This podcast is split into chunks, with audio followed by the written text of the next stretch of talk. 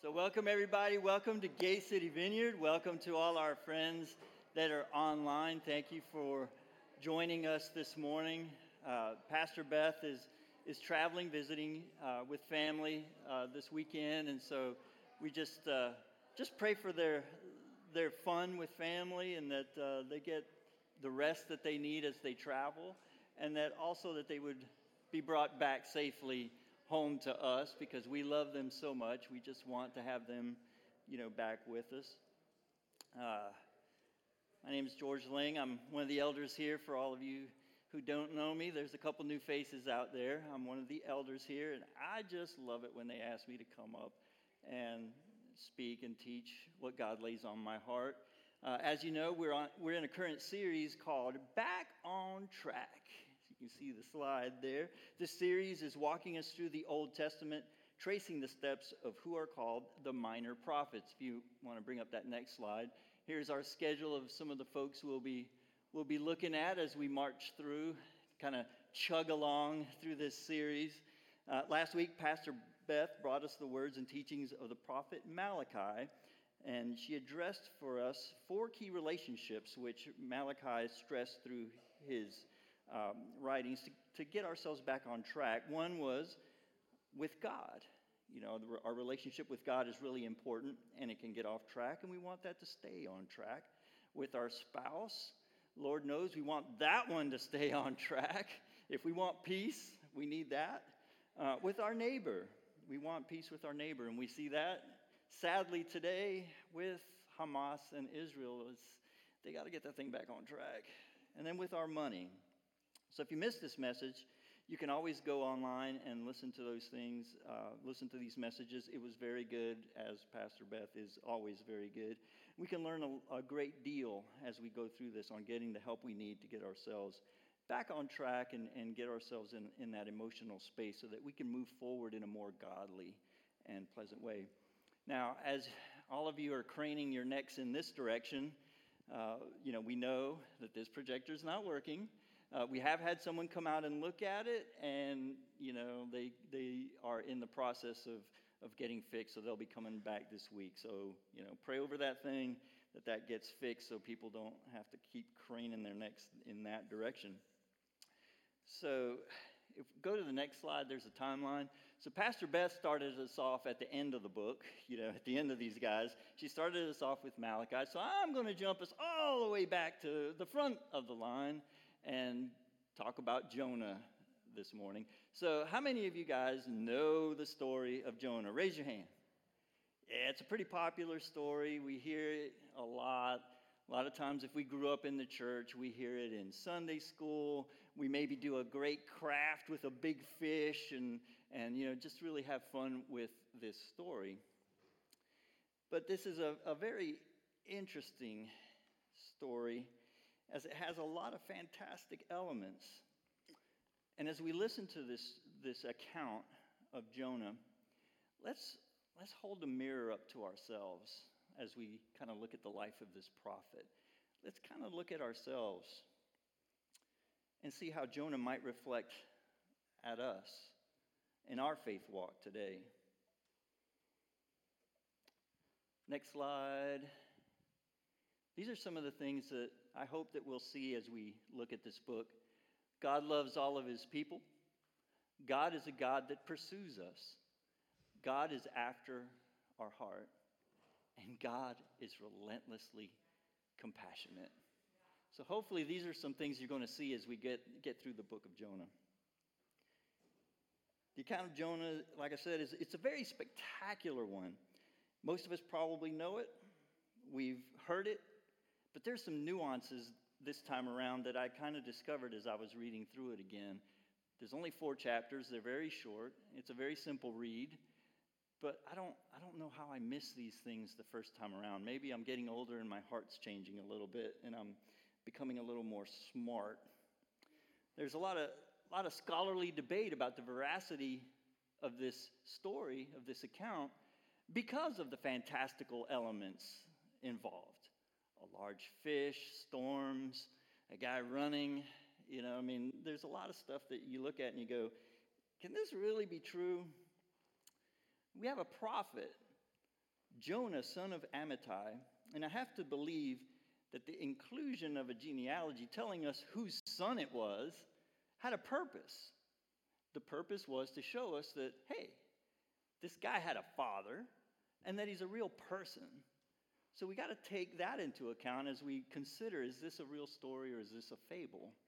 Well, I have to, have to admit that telling us that this man had a father and, and that there's a real life here shows me that this maybe is something that really happened. There's a mention of a prophet in 2 Kings. Guess what his name was? Uh huh. And guess who he was the son of? Amittai, who we discover in a little bit as I get to talking.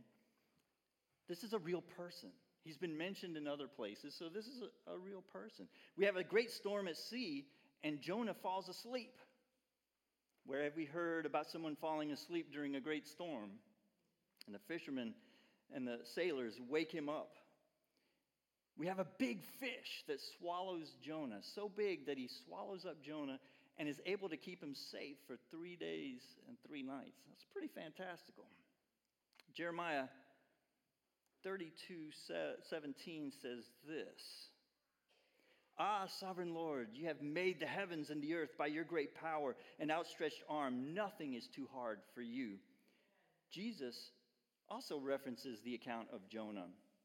So if there's any credible source at all in the world, then the one that we follow has to be pretty credible, right? In Matthew 12, 38 to 41, it says, Then some of the scribes and Pharisees answered him, saying, Teacher, we wish to see a sign from you. But he answers them, An evil and adulterous generation seeks for a sign, but no sign will be given to it except the sign of the prophet Jonah. For just as Jonah was three days and three nights in the belly of the great fish, so will the Son of Man be three days and three nights in the heart of the earth. The men of Nineveh will rise up at the judgment with this generation and condemn it, for they repented as the preaching of Jonah, and behold, something greater than Jonah is here. Wow. I mean, that's Jesus talking, so we got to give that some, some credibility, right? So it's a biblical account of a prophet. It's fascinating because this book, these four chapters, really deal with the prophet. A lot of times when we read the prophets, they're giving messages, they're giving, they're giving correction, they're bringing a message to someone else. But in this particular book, we're really learning about the prophet himself primarily. There is a message and there is a people that he goes to, but we really look at the prophet. And he's sent to a pagan enemy nation to deliver the word from God. Many of the other prophets are taking the word to their own people, to the leaders, and to the religious leaders of their own nation. So a lot of times it's going to a king or going to the religious leaders to bring forth a message to get back on track. But prophet but the prophet Jonah, he's going to a pagan nation. And he's trying to give them a word from God. And so we'll see that even in the Old Testament, God's heart was for all people and all nations. You know, we, we kind of tend to put that on Jesus and the New Testament, but even as far back as the Old Testament and some of the stories and accounts, we see that God's heart was for all people. Psalm 86, 810 says this Among the gods there is none like you, Lord. No deeds can compare with yours.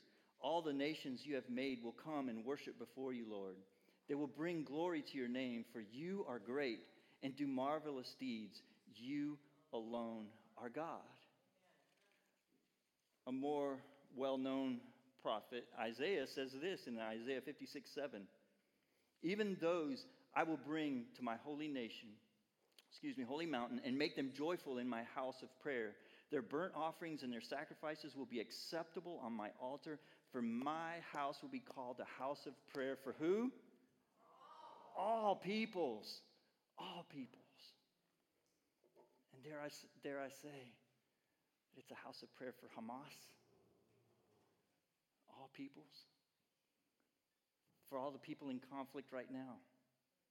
It's a house of prayer for all peoples. So let's set this up. Let's go through the book of Jonah. I love this story. so the word of the Lord came to Jonah, son of Amittai, real person sounds like. Go to the great city of Nineveh and preach against it because its wickedness has come up before me. So we have the prophet Jonah. He gets a call from the Lord and he says, Go, give this message. Now, he's taking a message to Nineveh. That's tough. I mean, as we're seeing in the news today, it'd be like God saying someone to go across the line and head into Palestine and head over to Hamas and say, hey, give these guys a word. It'd be very similar to what we're seeing today. But he says, go and speak this word to these people that are so wicked. They're very war driven, they're idolaters. There's a lot going on with these people that it's rising up, and I just don't like it. And I, I want to get them back on track. I want to send them a word. And this place was vast. This was a vast city. It was known to be one of the biggest cities at the time. In fact, it was the biggest city for quite some time. Scripture says it would take three days to traverse this city on foot. Wow, that's a pretty big and broad place, isn't it? And it was very wealthy because it sat at a place of the Tigris River and the, and the Kor River. And so there was a lot of uh, a lot of people passing through, selling of goods, and, and a lot of moving through this city that caused it to be a city of great wealth and importance. But it was a wicked, wicked people. So he's going to send Jonah as his emissary to give them this warning. And Jonah received God's word and instruction. And he does this in verse 3. Put up the next slide. Come on. But Jonah ran away. He ran away from the Lord and headed for Tarshish. He went down to Joppa where he found a ship bound for that port. And after paying the fare, he went on board and sailed for Tarshish to flee from the Lord. This dude, he ran. He ran good. It's like, I'm not only going to run, I'm going to jump ship. I'm going to jump on a ship. I'm gonna, because land ain't going to do it. I got to get on water and go far, far away. That's a bit unexpected, isn't it? You'd think the, the man of God would be ready to do God's directive. He'd be ready to jump on board with God, but instead he's like, whoo, I'm out. And he turns and runs in the opposite direction as fast as he could. I mean, he basically gave God a big nope, not me. I'm not doing this. Put up that map. Yeah. in, in lieu of walking 550 miles, he decides, I'm going to go 2,500. I'm getting as far away from this call as I can get. So let me ask you a question. Has there been a time in your Christian life that you felt God leading you in one direction and you outright said, uh uh-uh, uh not going to do it. Or maybe you knew you had to serve, love, or associate with a group of people, and you outright defied what you knew in your heart to be right. Wow. This book of Jonah is a little deeper than a little big old cutout of a fish with a little guy praying inside of it, isn't it? It's going to get pretty deep in a minute. I mean, how many times have we sat in that missions meeting? Woo, missionaries, love them, go missionaries. And they're talking about the, the fields being ripe for harvest. Whoo, and the workers are few. And, and you know that verse that says, Here am I, send me. But we're sitting in our chairs going, Oh God, he's going to ask me to go to Africa. Don't send me to Africa, Lord. Don't send me anywhere I don't want to go. Don't send me over there where there's wars or famine. Don't send me to India. There's so many people in India. How many times have we done that?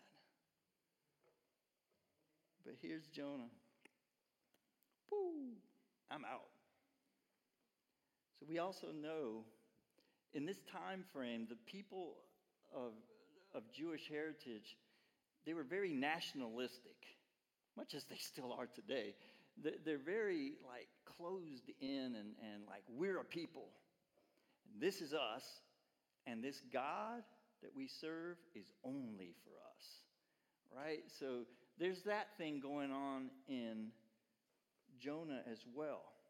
The people were very nationalistic when it came to their God and their faith. They didn't really want a lot of other people coming under that umbrella. They kind of were like, eh, this is our God. This is our thing. They didn't want outsiders, Gentiles, heathens. And we see from Jonah's reaction, he was one of these guys, a prophet willing to disobey God because of his personal feelings and his traditions. But you know, let me ask you, where are we? Where, where are we when it comes to to us. Staying within our Christian culture bubble and maybe not as willing to, to have others not like us come to know God. Being a little double minded about it, a little hesitant or uneasy about inviting others into what we have. It might, might rock the boat a little bit, might jiggle the tracks. Being a little double minded, a little hesitant. Maybe that's why sometimes the outside culture takes a look inside our churches and they say, I don't like those people because they're hypocritical. They teach one thing and believe and act a different way when it's not Sunday. This past weekend, I had the opportunity to go see a Christian comedian. And most of the evening was pretty funny. I mean, he was, he was very funny. But something he continued to say didn't resonate well with me, and he said it over and over again. He basically said, I am saying these things because y'all are thinking it, you're feeling it, but you're too afraid to say it for yourselves. In other words, there were things in your heart that I can say because you won't. Wow. I mean, that, that was kind of a, kind of a low blow when you think about it, but people thought that was funny. But I don't find it funny that we're, we can be a double minded people and be okay with it. Because isn't God supposed to be changing us from the inside out? You know, that, that didn't resonate too well with me, and I didn't really think that was funny. Although the, you know, the majority of the night was very humorous, it, it made me stop and reflect where am I? Where am I in this? So God didn't take too kindly to his prophet running away and escaping from his responsibility. So we read in Jonah 1 4 through 6 Then the Lord sent a great wind on the sea, and such a violent storm rose up that the ship threatened to break up. All the sailors were afraid, and each cried out to his own God. And they threw the cargo into the sea to lighten the ship, but Jonah had gone below deck where he lay down and fell into a deep sleep. Man, he was, he was comfortable where, with himself. He'd gone below deck, went to sleep, and the captain went to him and he said, How can you sleep? The ship is getting torn apart. Get up and call on your God. Maybe he will take notice of us so that we will not perish. Have you ever encountered a time where you felt there was a storm in your life and you were sure it was from God? You know, sometimes we, we like to uh, proclaim there's an enemy out there and he's out to get us, he's out to, to kill, steal, and destroy. And yes, that is true. But sometimes God comes to us to get us back on track before, because of what we are doing, because of our involvement. God's compelling us to get back on track. You maybe tried to, to go and sleep soundly with the decisions you've made, like Jonah did. Thinking and acting like, oh, it's all good, it's all fine, this is all going to work out. Trying to act as normal as possible, but everyone around you knew something was up. Something is wrong with you. Something is not right. We got to get to the bottom of this. You know, I've had a lot of these moments, just just like just like Jonah. I've had a lot of those moments where I tried to act like it was all good, but maybe I wasn't so good. But it wasn't me who called it out. It was other people like my lovely wife Tricia, because she knows me the best. She can see these things, and she can say, "George, what's up? Something's not right. You're not acting the same." My friend Garrick used to do that with me all the time. George, you don't. You seem off. What's going on? We try to act normal and kind of get through it. But sometimes God sends people to us when we are ignoring or having a hard time seeing for ourselves. Jonah reveals to these scared sailors that he's Hebrew and he follows the God, the creator of the heavens and the earth and the seas, and they and they plead with him to figure out what can be done to appease God and make the storm stop before the ship would be torn apart. In verses 11 and 12, he says the sea was getting rougher and rougher, so they ask him, This is an interesting question. Instead of what can we do, they say, What should we do to you? they know the source of the problem. So, what can we do to you to get this to stop? Pick me up and throw me into the sea, Jonah replied, and it will become calm. I know that it is my fault that this great storm has come upon you. Okay, this great storm, okay, all right. Jonah, he's still a little off, isn't he? Because he says, just throw me overboard, kill me. Like, I'd be like, send me back to the port. I got a mission that I got to do. I'm, I need to get back on track with God. Get me back to the. No, he's like, throw me overboard. Let the sea decide. Kill me. Get it over with. So he's so willing to continue running from God, he's willing to die for his conviction. Throw me overboard. A pretty desperate position for this man of God. He didn't offer up repentance, just continued running. If I die, I don't have to do what God asked me to do. I'm done. I'm out. So, have you ever found yourself in such a desperate place, caught between God and your own desires? Hmm. Have you ever been part of a group, like he's part of, of this group with these sailors, and you found yourself to be the one that was stirring up waves? Hmm. You know, sometimes we're the problem. Were you ever willing to ride out your desperation even to your own destruction? Whew. And maybe it wasn't towards your destruction, but you were so immovable in your position that you were just going to hold fast to it. In verses 13 through 16, it says, Instead, the men did their best to row back to land. They didn't want to kill him. They were trying their best to row back to land, but they couldn't, for the sea grew even wilder than before. And then they cried out to the Lord, Please, Lord, do not let us die before taking this man's life. Do not hold us accountable for killing an innocent man, for you, O Lord, have done as you pleased. Then they took Jonah, threw him overboard, and the raging sea grew calm. At this, the men greatly feared the Lord, and they offered a sacrifice to the Lord and made vows to him. I mean, these sailors are trying to do everything in their power not to do what Jonah asked them to do.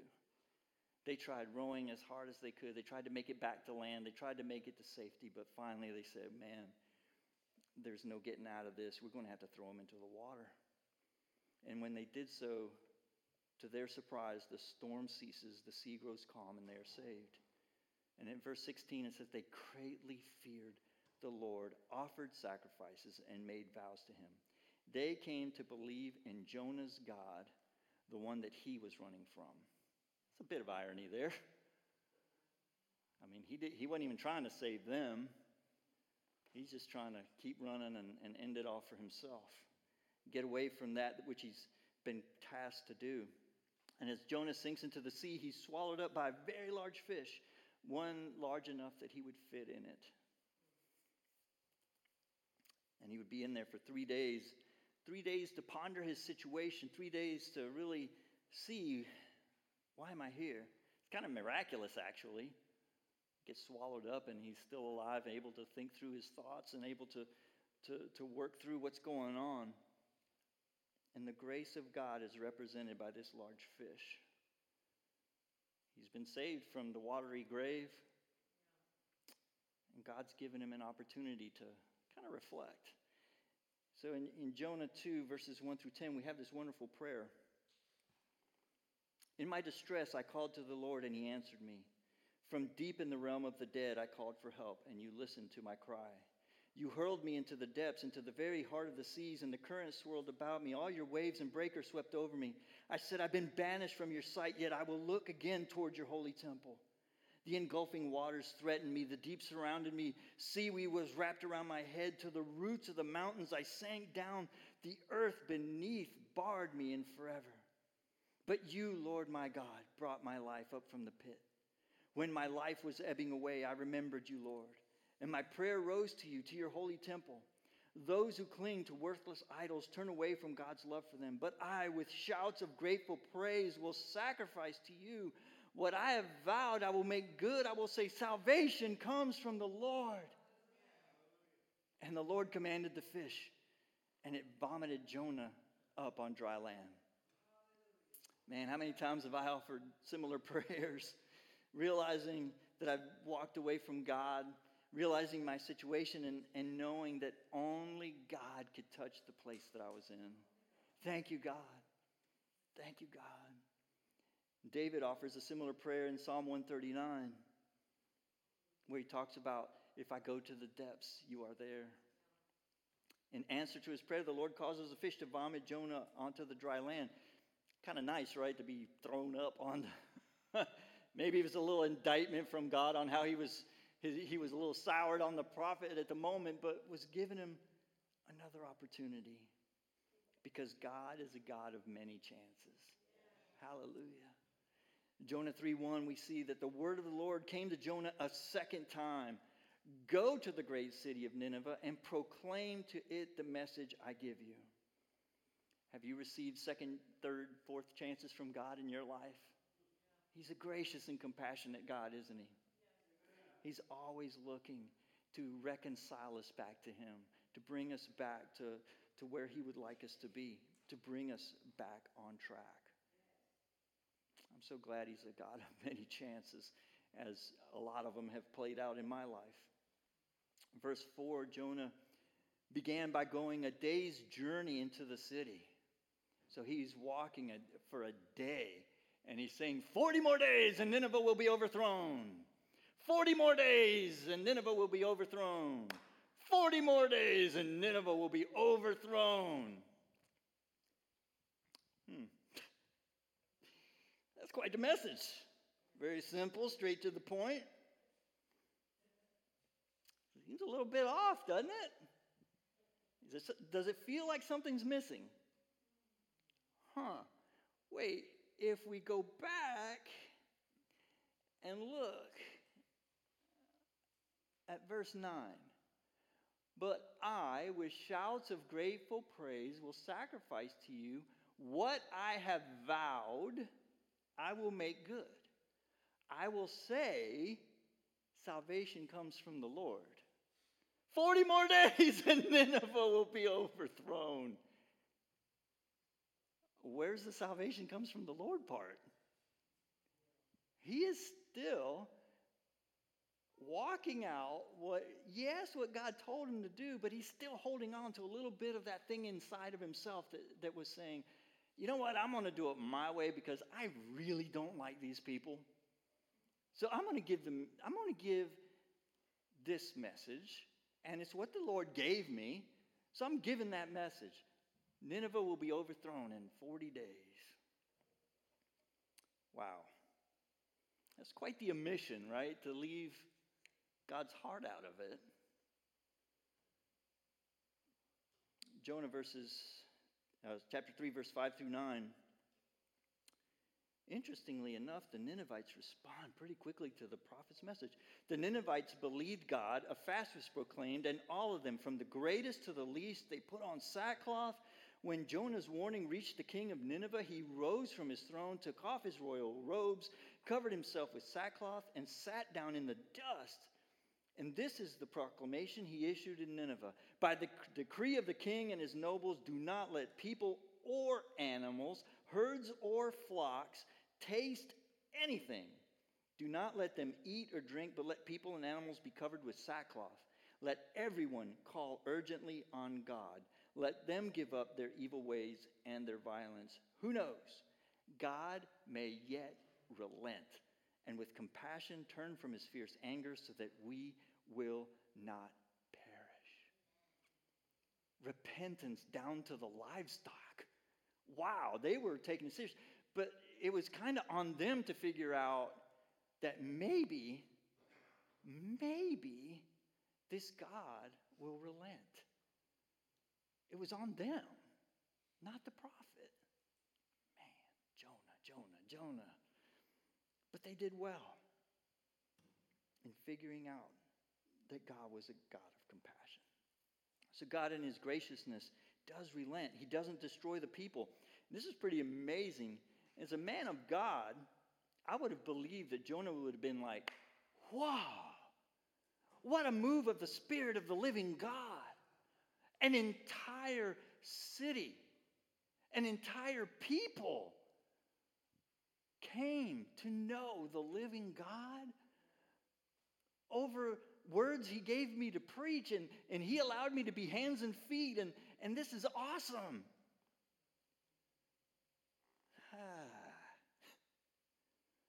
wow. But let's look at Jonah verse 4. I mean, chapter 4, verse 1. Jonah looked out at all of that and he said, This is wrong. This kind of ticks me off a little bit. This is not right. These people are horrible. They do not deserve the graciousness and forgiveness of God. They don't, they don't, they don't, they don't. Nah. So I'm going to climb up on this mountain. I'm going to look out over the city, and I know God's going to do what I want him to do. He's going to destroy his people yet. I know he will because they're terrible, they're horrible. He's got to come rain fire down on them. Please, God, what are you doing? Let me ask you this Have you ever been angry about a move of God? have, have you ever seen a move of God happen that made you go, oh, God, why did you do that? I have to be okay with it now because you did this. Oh my goodness. Ah. Why did you make that person a Christian? Now I got to love them. Oh my God. It was better when they were my boss and I could just hate them. Ooh, they're so terrible. I can talk about them behind my back. I can do all that. Oh, do you know what my boss did today? What? You have a terrible boss. Yes, I know. And now you brought them into the family of God. Oh, my goodness gracious. What do we do? Oh. oh, and he prayed to the Lord, Isn't this what I said, Lord? See, now, in the story, a lot of times we think he ran away because he was scared to go to the people, right? So these are some of the nuances that we get in this story. Jonah has correct theology and understanding of his God. He's not just some rogue prophet, he understands. He's a pretty smart guy. His, his theology is dead on. He prayed the Lord, Isn't this what I said, Lord, when I was still at home? That that is what I tried to forestall by fleeing to Tarshish. I knew, I knew that you were a gracious and compassionate God, slow to anger and abounding in love, a God who relents from sending calamity. Now, Lord, take my life, for it's better for me to die than to live. What's going on? See, Jonah knew when God gave him the charge to go to Nineveh, he knew what was up. That crazy God, he's going to save these people. They're going to hear, they're going to hear the words, and he's going to save them. And uh, wow, I knew that you are a gracious and compassionate God, slow to anger, abounding in love. Just take my life. He knew a compassionate God would, in the end, be loving and compassionate. Who knew? And he did not like that. He knew what the end result would more than likely be, and in his anger and dislike of the Ninevites, that would not allow him to see the miracle that, was, that it truly was. He served as God's voice. He changed the immediate course of a whole city, and for it, he'd rather be struck dead. Jonah had gone up to a hill overlooking the city, pouting and hoping that God would still strike it down. He wanted a good vantage point to view the upcoming destruction, but instead, this loving and compassionate God kept after Jonah. God continued to deal with Jonah's heart. In Jonah 4 4, Lord says, Jonah, is it right for you to be angry? When was the last time you were angry with God? What did you bang on his chest about? See, for me, it was when my Nicaragua missions closed off. I was mad, I was angry. And did you hear what I said? When my Nicaragua missions closed and I wasn't able to get back and do the thing that I love doing the most. Trayendo la palabra de Dios en español a la cultura hispana. Mi corazón es muy grande para la gente. And I bang my, I took 20 minute breaks. I didn't used to take 20, you know, they give you 20 minute breaks for every so many hours of work, whatever. I didn't used to take my breaks at this job. But now that I was angry, I took every opportunity to yell at God. So I would take my 20 minutes, I would go out into the parking lot, and I would go, God, what are you doing to me? Are you putting a carrot in front of my nose that I could never get? Why are you closing this up? Okay, back to work. Okay, when's my break? Okay, now. God, what are you doing? I got to get back there. This is, it was great. You were using me, you were giving me words, people were being saved, demonic influences were being released and removed. You were coming in such power. And now I got to sit in this job every day and, and I can't get back. Wow. That was pretty, that was pretty hot. I, I, I, would say that I felt a little bit like Jonah in some places. I felt betrayed. I felt that something was taken from me. But in reality, it was never mine. It's never mine. It's never mine. And, and just like this message wasn't Jonah's, it was God's. I was just a temporary partner for a couple of seasons. And a lot of times it's our own perception that's off track. It wasn't God. But sometimes we find it easier to be angry with Him than it is to be angry about the things in our own heart. So He, he gently gives us a means to get back on track, and it often involves us coming to a place of humility, doesn't it? The book of Jonah concludes with this little scenario playing out as God continues to speak concerning Jonah's heart and all of this. And if the band, you know, would, would make its way back up verses 5 through 8 of, of, chapter 4 Jonah had gone out and sat down at a place east of the city. There he made himself a shelter, sat in its shade, and waited to see what would happen to the city. And Lord God provided a leafy plant, and it made it grow up over Jonah to give him shade for his head to ease his discomfort. And Jonah was very happy about the little plant. But at dawn the next day, God provided a worm, which chewed the plant so that it withered. When the sun rose, God provided a scorching east wind, and the sun blazed on Jonah's head so that he grew faint. He wanted to die and said, It would be better for me to die than to live. Man, this guy holds a grudge. he holds it deep and he holds it strong. I mean, but aren't, aren't we that way sometimes? Can't we hold on to things way more tightly than we should? I think one of the things I learned about my own experiences and, and, and my own stuff is that I've learned to keep my hands like this. So God can pour in and God can take out as freely and willingly as He desires. Nothing is mine, it's all His. Yeah. and he has every right and privilege to move stuff from right to left, left to right, or to add new stuff or to take stuff away. He is the author of all things. I just get to be a partner. God in his graciousness in, in verse 9 asks Jonah, Is it right for you to be angry about the plant? Jonah's eyes are so fixed on, on his emotions and his thoughts and how things should have played out that he's missing a great miracle and victory.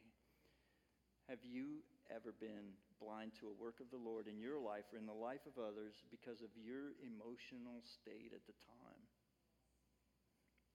Jonah continues his pity party and says, I'm still so angry. I wish I were dead.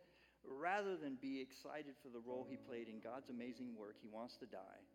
It's pretty rather it's a pretty sad place for a man called by God. Yeah. Verses 10 through 11 says this The Lord leaves Jonah with these last thoughts concerning the situation. But the Lord said, You have been concerned about this plant, though you didn't tend it or make it grow. It sprang over, up overnight, and it died overnight.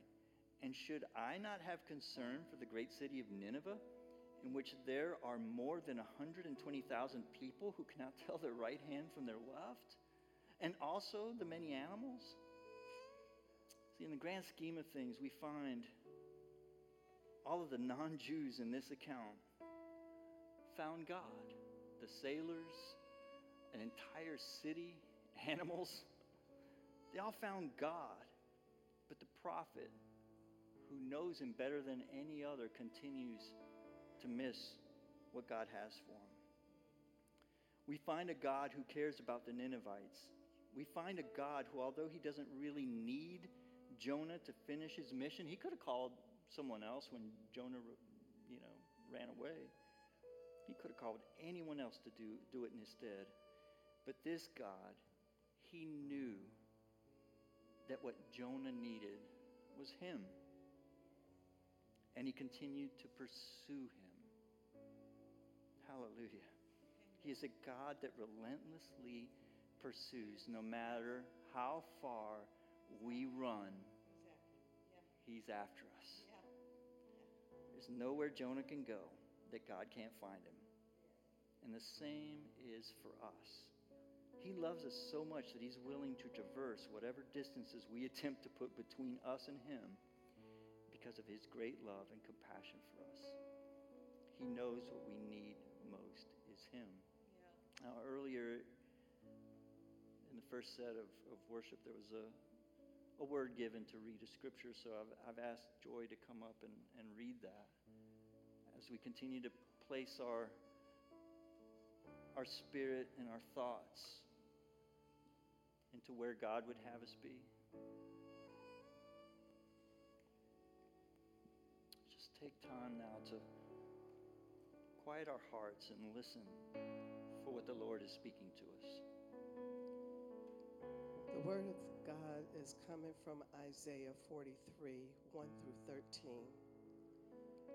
And it says, But now this is what the Lord says He who created you, Jacob, he who formed you, Israel, do not fear, for I have redeemed you. I have summoned you by name. You are mine. When you pass through the waters, I will be with you. And when you pass through the rivers, they will not sweep over you. When you walk through the fire, you will not be burned. The flames will not set you ablaze. For I am the Lord your God, the Holy One of Israel, your Savior. I give Egypt for your ransom, Cush and Seba in your stead. Since you are precious and honored in my sight, and because I love you, I will give people in exchange for you, nations in exchange for your life. Do not be afraid, for I am with you. I will bring your children from the east and gather you from the west. I will say to the north, Give them up and the south, do not hold them back. Bring my sons from afar and my daughters from the ends of the earth. Everyone who is called by my name, whom I created for my glory, whom I formed and made. Lead out those who have eyes but are blind, who have ears but are deaf. All the nations gather together and the peoples assemble. Which of their gods foretold this and proclaimed this to us, the former things? Let them bring in their witnesses to prove they were right, so that others may hear and say, Is it tr- it is true. You are my witnesses, declare the Lord, and my servant whom I have chosen, so that you may know and believe me and understand that I am he. For me no God was formed. Before me no God was formed, nor will there be one after me. I, even I, am the Lord, and apart from me there is no Savior. I have revealed and saved and proclaimed I, and not some foreign God among you. You are my witnesses, declare the Lord, that I am God. Yes, and from, the, from ancient days I am He. No one can deliver out of my hand. When I act, who can reverse it? Thank you, Lord. Thank you, Lord. So as we enter back into a place of, of worship, let's just let whatever the Spirit of, of the living God wants to do, if He wants to keep you in a place where you're lifting Israel up, or if you're responding like Jonah. Lord, I, I, I know who you are and I, and I know who you've been in my life, but sometimes I just disregard a lot of that for my own feelings. Whatever it is that you want to join the Spirit's work in, just feel free to just either sit stand with us and, and worship. Just let your heart be